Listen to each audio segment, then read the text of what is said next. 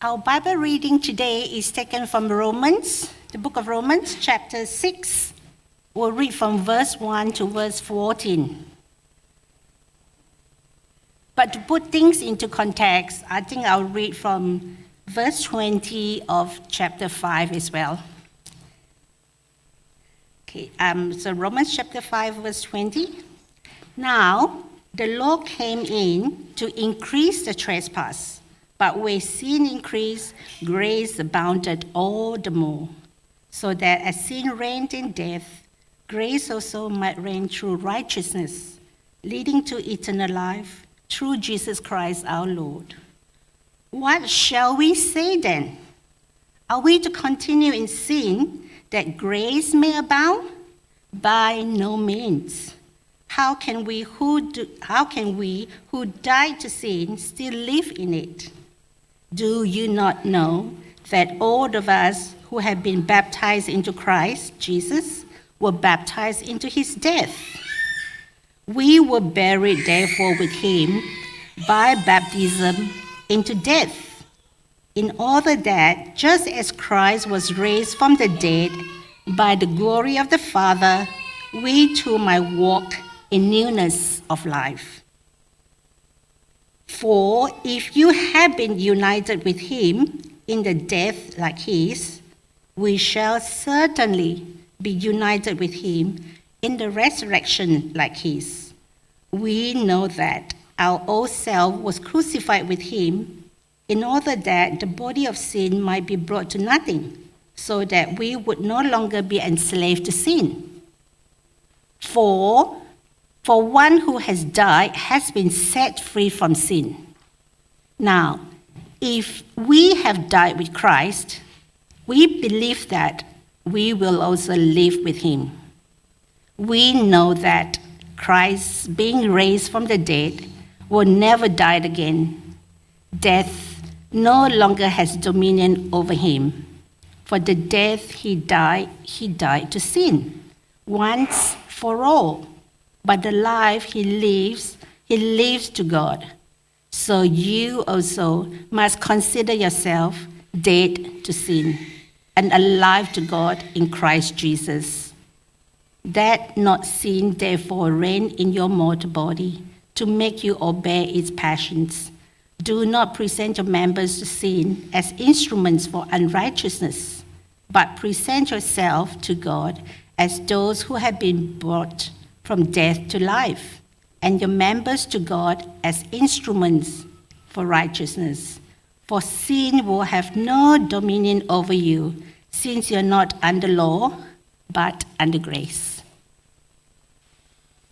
Well, it's unlikely to happen, but if ever I got around to writing my biography, it would be called I'm Not the Person I Used to Be. It would be in two volumes, it would be sort of one life, therefore, in one, uh, in two massively different parts. So, volume one, I suspect, would probably highlight my childhood years in Northern Ireland and then relocating to Australia with my family at age 16. And that volume would have uh, lots of really massive changes in there for me. The second volume, however, would be the really crucial volume, I think, and by far the largest volume. And it would begin with my getting married to Alison. Uh, and a story, therefore, that's continuing thus far uh, 42 years of really radically and positively life changing years. Uh, it's hard for me to think of a single area in my life that's not been massively impacted by being married to Alison for, for the good. And it's such that I would never ever want to go back to being single.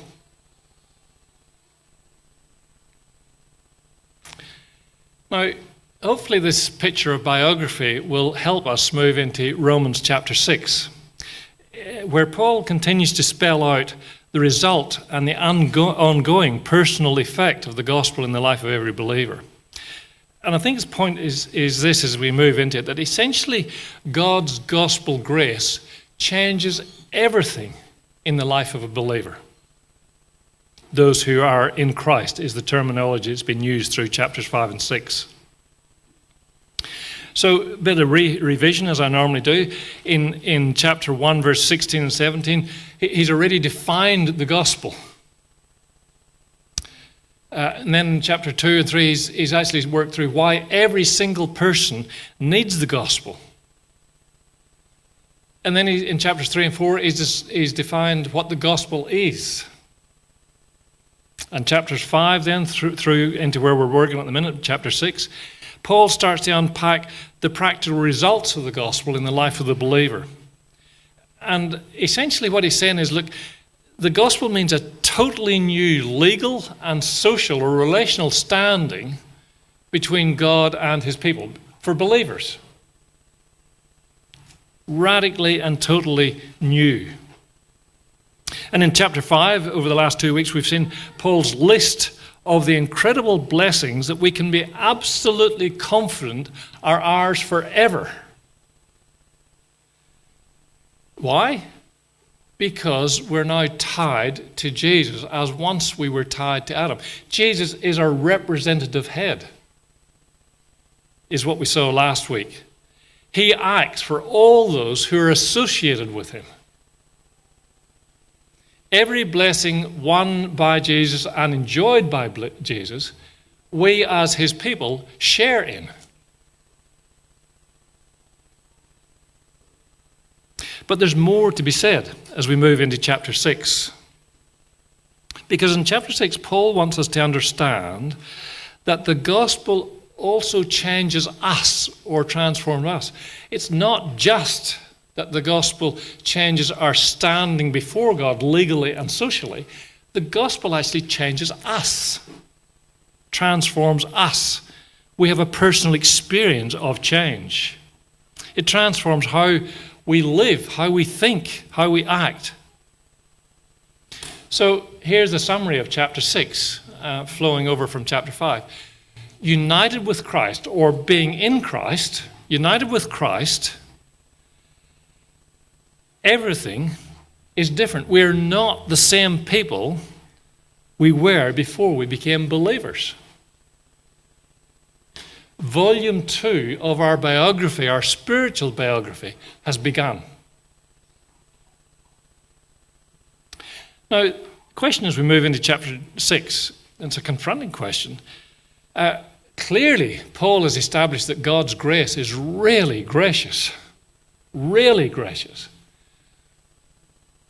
But does that graciousness have unintended consequences? Paul begins with two questions, which link us back to his last statement in chapter 5, verse 20 21. And Lay's obviously on the ball this morning because uh, I should have got her to read that, but she's taken the initiative and read it, so it's excellent. She's, she's more prepared than I am uh, for this, so you don't want to swap, do you, Lay? Come on up.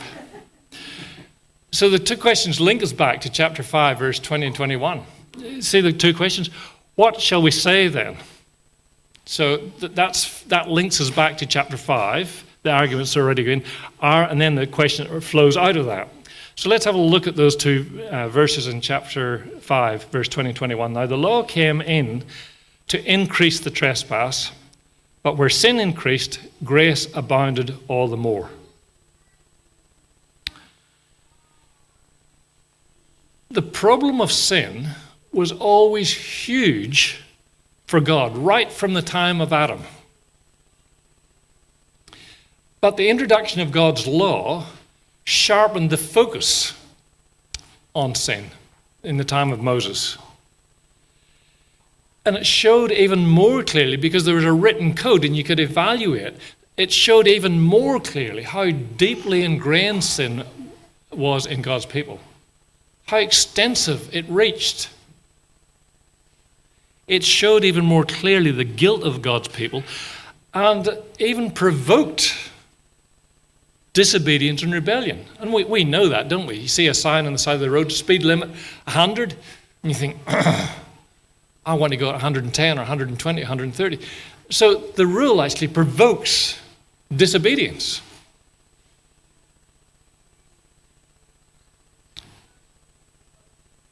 But God's grace was even bigger than all of that. And God's grace was so big that it was seen in the death of Christ, the death of Jesus. And so Paul then anticipates the question that would follow from that. So it goes something like this Well, given the graciousness of God's grace, does it follow then that we who have been justified by grace alone should be comfortable sinning? Should be comfortable sinning more, knowing that it would further demonstrate the extent, extent and generosity of God's grace? Or put it in slightly different words, if my sin shows God's grace, then surely the more I sin, I actually make God and God's grace look even better.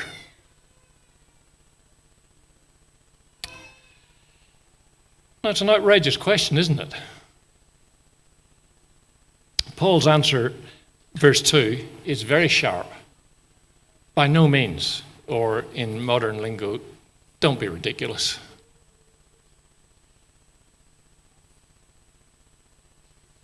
And as what follows then? How can we who died to sin still live in it?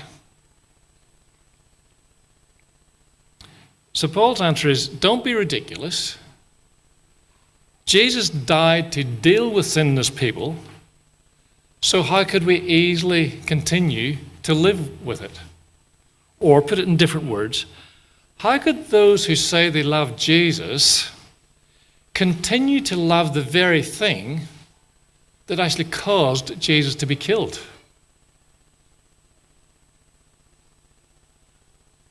Caused the death of the one they love. Now, again, maybe an illustration would help here. It's, it's almost as Paul, Paul said it would be as, as ridiculous as a hopelessly lost bushwalker rescued from certain death at huge cost to the helicopter rescue service, but actually free to the idiot who got lost. And then they said, Well, how can I respond? Oh, I know how I'll respond. I'll go and get more lost and more regularly lost and get lost in more difficult terrain because these guys are super competent and the more lost I get and the more frequently I get lost, then everybody will be able to see how competent they are at their jobs. You see how ridiculous that is? Now, if, if they really want to honour the rescue team, if they really want to show appreciation for the rescue, then the obvious thing to do is to make every effort not to stray away again. rather than force these competent rescue people to repeatedly put their life in danger.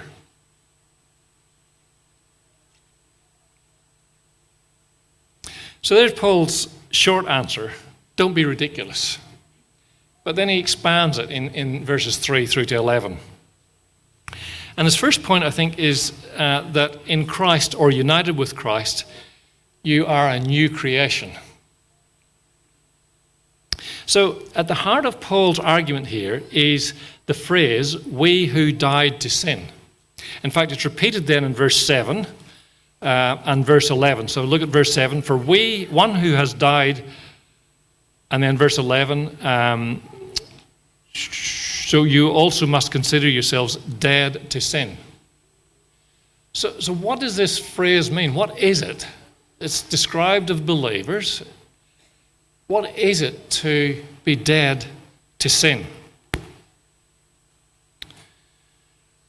Well, again, uh, hopefully an illustration might help. Suppose there's an old Christian guy, uh, John Jones, and he's looking back over his life like a biography. And he speaks of his life in two parts separated by his conversion, by him becoming believer. And as you listen to John Jones, he speaks about the old sinful John Jones, characterized by disobedience, uh, by careless disregard for God, by lack of awareness of, of, of his sin or his offense to God, because the old John Jones was basically living an autonomous life, living for himself. Then he speaks about the new John Jones. Uh, still stumbling into sinful disobedience, yes.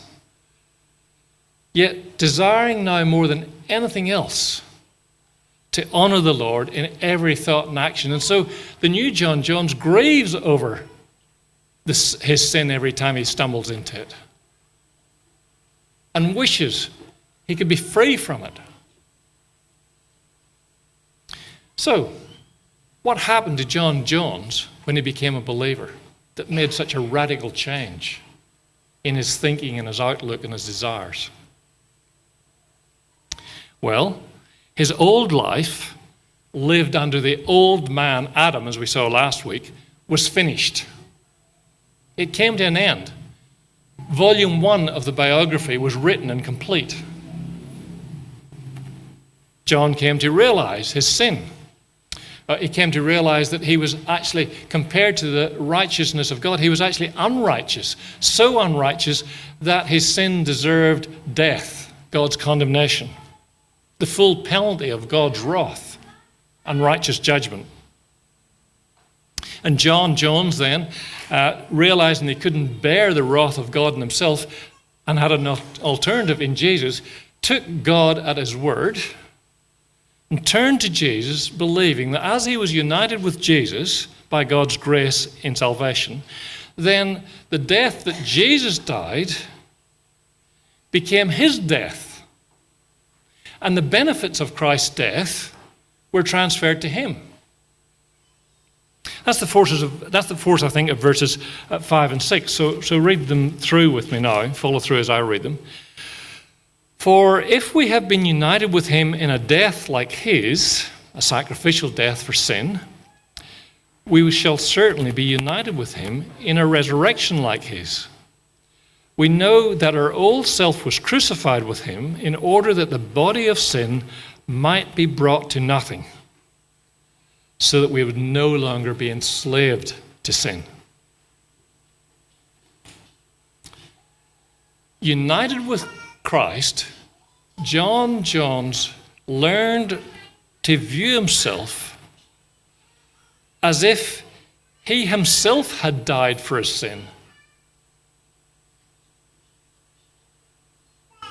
Thus, his old life, dominated by sin which left him guilty before God, was brought to an end. God's justice was satisfied. In the death of Christ, it was as if John Jones's life had been forfeited. That's how God viewed it. The immediate consequence of this for John Jones? Well, verse 7 One who has died has been set free. Uh, in, in the Greek, that actually, one who has died has been justified. That's the word. It's a bit of a, a liberal translation there. One who has died has been justified. It is, it is a freedom concept, but it's a, a legal process to that freedom. One who has died has been justified, which in turn is free from the, the guilt of sin, freedom from the guilt of sin. Death pays all the debt owed. And when the debt is paid, you're free to go. The guilt of his sin and its power to accuse him of ongoing guilt is removed. And in that sense, he's set free. Now, important caveat here. It's not that John John suddenly was perfect, as if somehow or other he is free from any ongoing inclination to sin or any temptation to sin. It's that the guilt and power of sin to accuse him and debilitate him has been removed. Why? because he enjoys the benefit of Christ's death as if it was his own death. That's what it is to be united with Christ. But that's only half the story for John Jones as he becomes a believer. United with Christ at his point of salvation, it's also true that his new resurrection life lived under the new man. Old man was Adam, the new man is Jesus. His new resurrection life has also begun.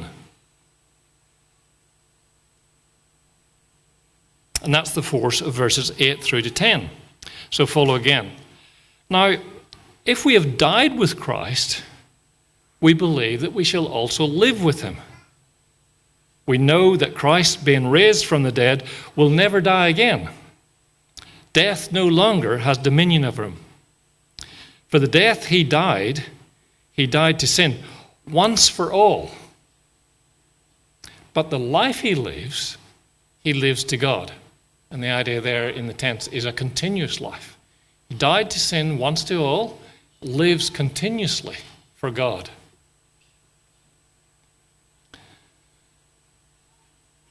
So satisfactory was Jesus' death in meeting all the demands of God's wrath and justice in respect of sin that Jesus quite literally came back from the grave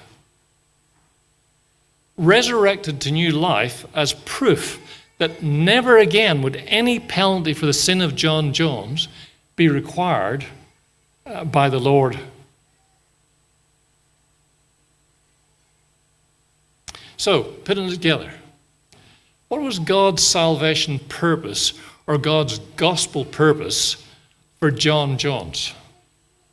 Well, it was that John Jones would experience personally both the benefits of Christ's death and also the benefits of Christ's resurrection.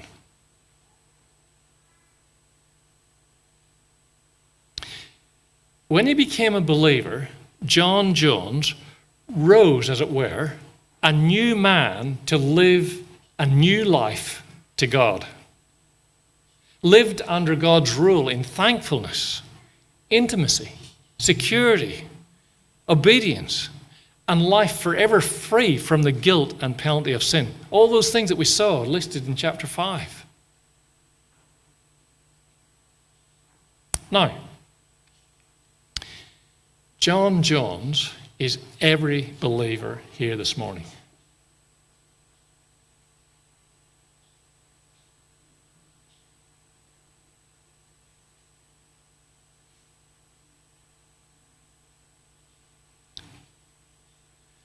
All these benefits, both of the death of Christ and of the resurrection of Christ, are ours in Christ because we are united with Christ.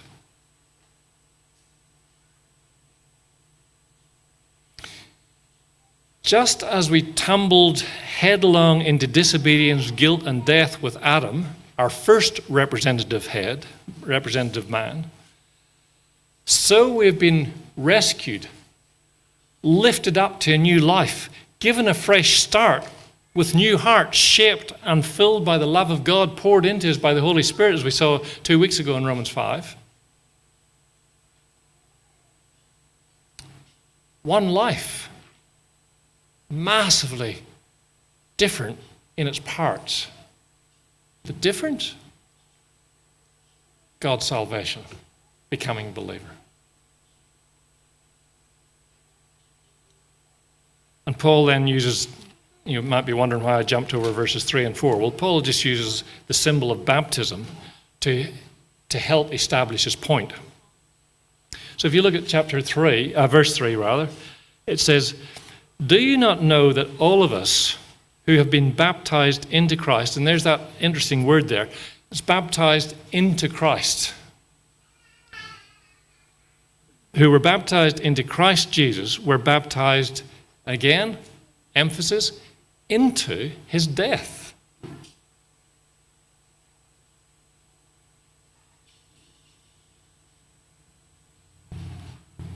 Being baptized into Christ pictures identification with or being united with Jesus. We're baptized into him, into his death. Now, again, note carefully it doesn't say that the baptism secures or establishes our union with Christ. Our baptism is a, a practical expression of that which has already been established by the death of Christ, by God on our behalf. So, given, sorry, not giving, going into the water symbolizes death and burial. It's as if the old life of unrighteousness or sin in Adam is finished, gone. They're dead to sin in that sense. Then, as they come up out of the water, it symbolizes the start of a new resurrection life in Christ. A fresh start in a life of righteousness and grateful obedience to God. The pivot point in the life of a Christian. The old John Jones, now the new John Jones. So, what do we do with this? Well, verse 11, a very, very simple application, I believe. Uh, having said that, I'll probably try and make it complicated.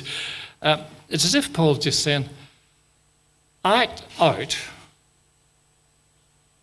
who you are. Now, I think we often get tripped up as Christians and asking the question, well, what, what, what do we need to do? We, we've got this sense that the gift isn't free, that somehow or other we owe God and we want to pay God back. We don't like to be indebted even if we think it's free. So we're always asking the question well, what is it that we need to do as Christians in response to God's graciousness? Well, I think Paul says it here in very simple terms. Act out. That's what you need to do in response to the gospel. Act out. Now, it's not very often we get encouraged to act out, is it? Well, act out. Be who you are. Now, a question that's often raised by Christians, I've raised it and I'm going to raise it here, and hopefully I won't get into trouble for it, but anyway, we'll see how it goes. Can I say as a Christian that I am free to do whatever I like? I can do whatever I want.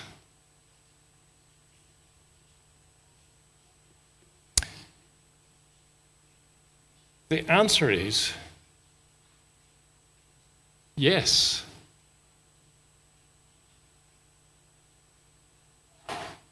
But I then quickly have to follow up and say, well, what is it that I now want to do in Christ? And the answer is, I want to honor him. I want to serve him. I want to be as far away from that which offends him as is possible to be.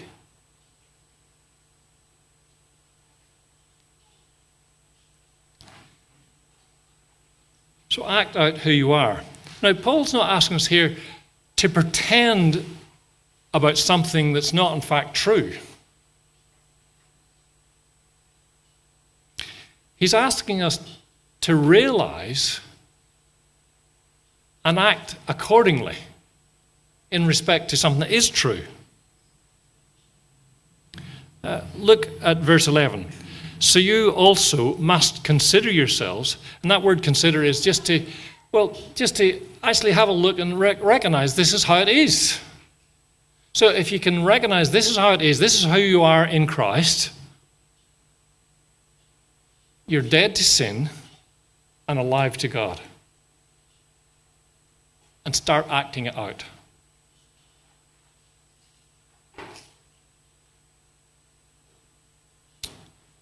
Now, again, don't get it wrong. It's not that my sinful nature has totally died out and totally removed from me. That's something that the Bible says won't happen until I go to be with Jesus in heaven. Rather, it's my old self. You know, the volume one, the volume two, it's my old self, guilty before the Lord. That's the one that's gone. I must realize that in Christ I have a new life to be lived for God and get on with doing that. Yes, there will be daily sinful uh, happenings and failures. Yes, I will not be what I want to be and who I want to be, but I'm not who I used to be.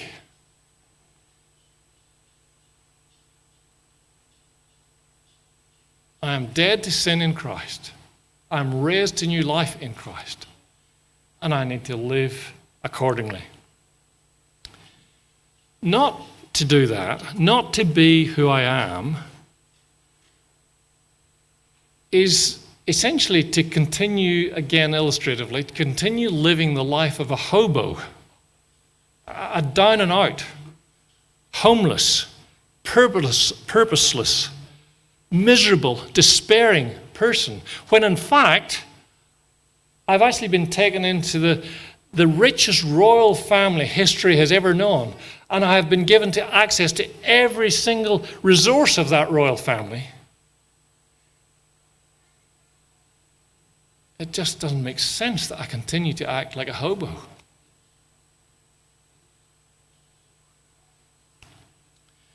Now, friends, hopefully you will see now why Paul is so sharp in his response in verse 2. Don't be ridiculous. As I said earlier, if we love Jesus, how could we continue to love the very thing which caused his death? Now, we'll still be part of the very thing that causes death, but that's very different from loving it. In fact, the longer we, the more we love Jesus, the more we'll hate the thing that caused his death. And Paul's second point, and you'll be uh, glad, mercifully, it'll be a lot shorter. Uh, Paul's second point is that in Christ's new creation, Christ ought practically to be king. And it's picking up verses 12, 13, 14. If you notice in the text there, Paul uses imperatives or commands for the first time in his, in his uh, letter in Romans. Let not sin, therefore. That's a, a, that's a direct command. Let not sin, therefore, reign in your mortal bodies to make you obey their passions. Do not present your members to sins to sin as instruments of righteousness, but present yourselves to God as those who have been brought from death to life, and your members to God as instruments for righteousness. Now, it's a question of loyalty. It's a question of identification. Put it in simple terms who will be king? Because it got the, the, the word here, reign, a monarch. Who will be king and what will be king in your life, your new resurrection life. Verse 13 is a, is a pretty strong military picture, I think. Do not present your members to sin as instruments. That word instruments has, has got the, notion of weapons.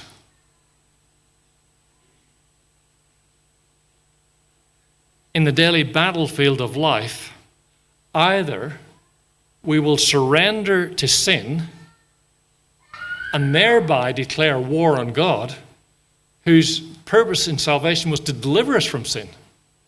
So either we'll surrender to sin and thereby declare war on God, or we will rally around King Jesus and war against sin, thereby demonstrating your conviction that sin is an already defeated enemy.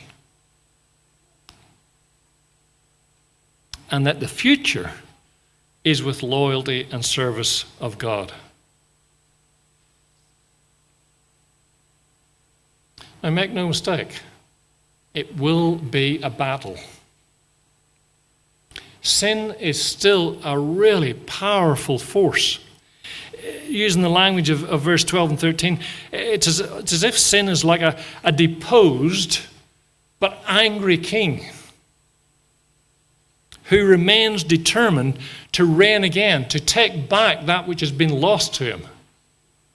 Determined to reign again in our lives. Sin still occupies some territory, but not the capital city.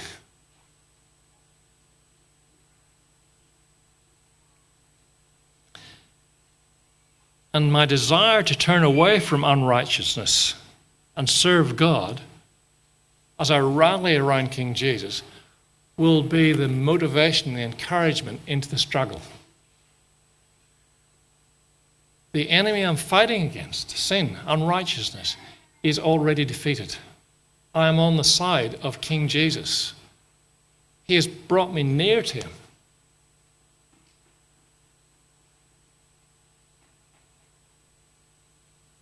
Second point in these last verses is don't reduce God to rules. Pers- excuse me. Pursue him in thankful relationship which is worship.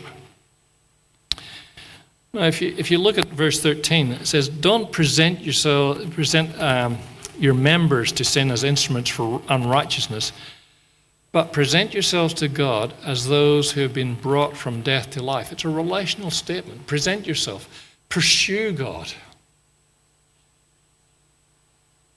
Come before God and say, Here I am, what, what do you want me to do?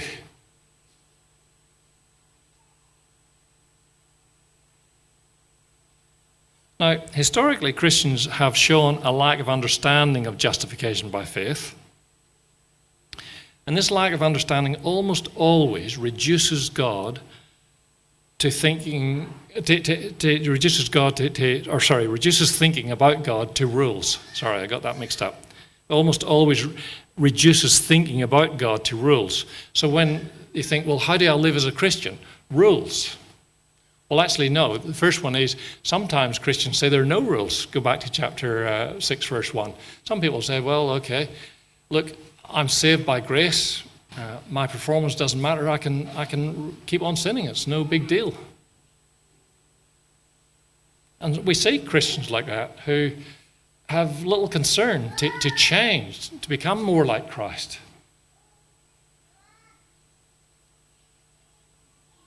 Others go to the other extreme and have overlaid God's grace, grace with holiness rules until freedom uh, with, in Christ has been smothered with a long list of what Christians should and shouldn't do to prove that they're saved.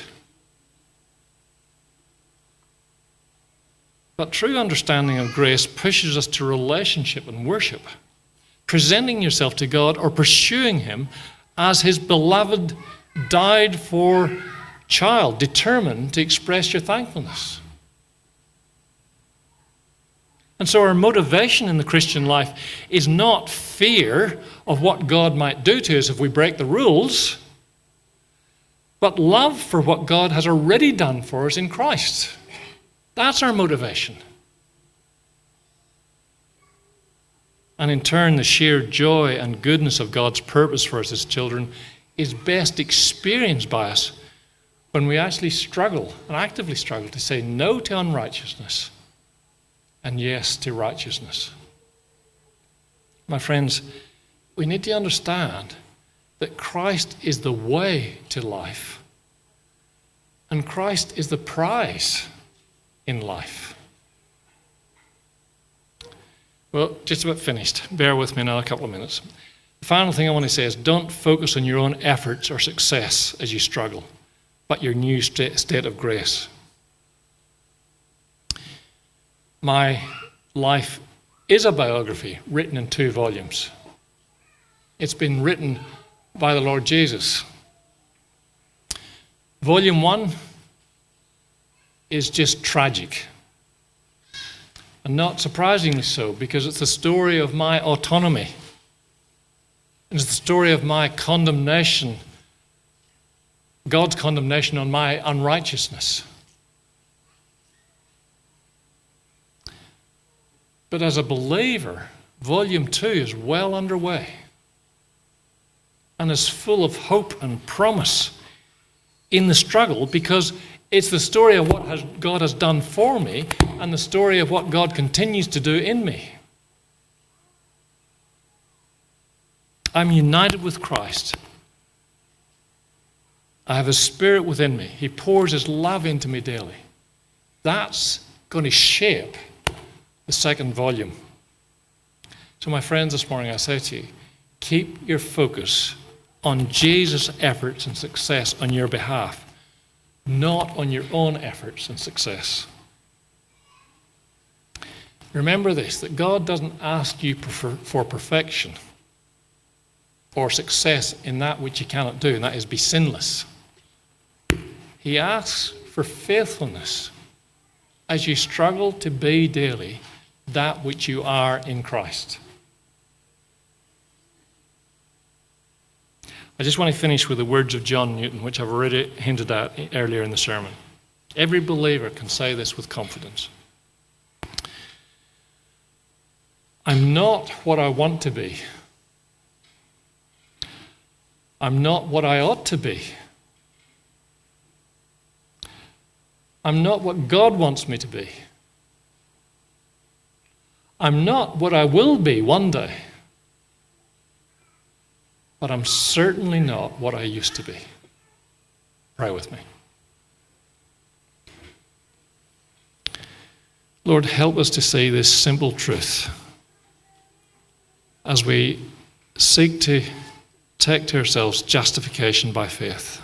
That, both the, the benefits of your death and the benefits of your resurrection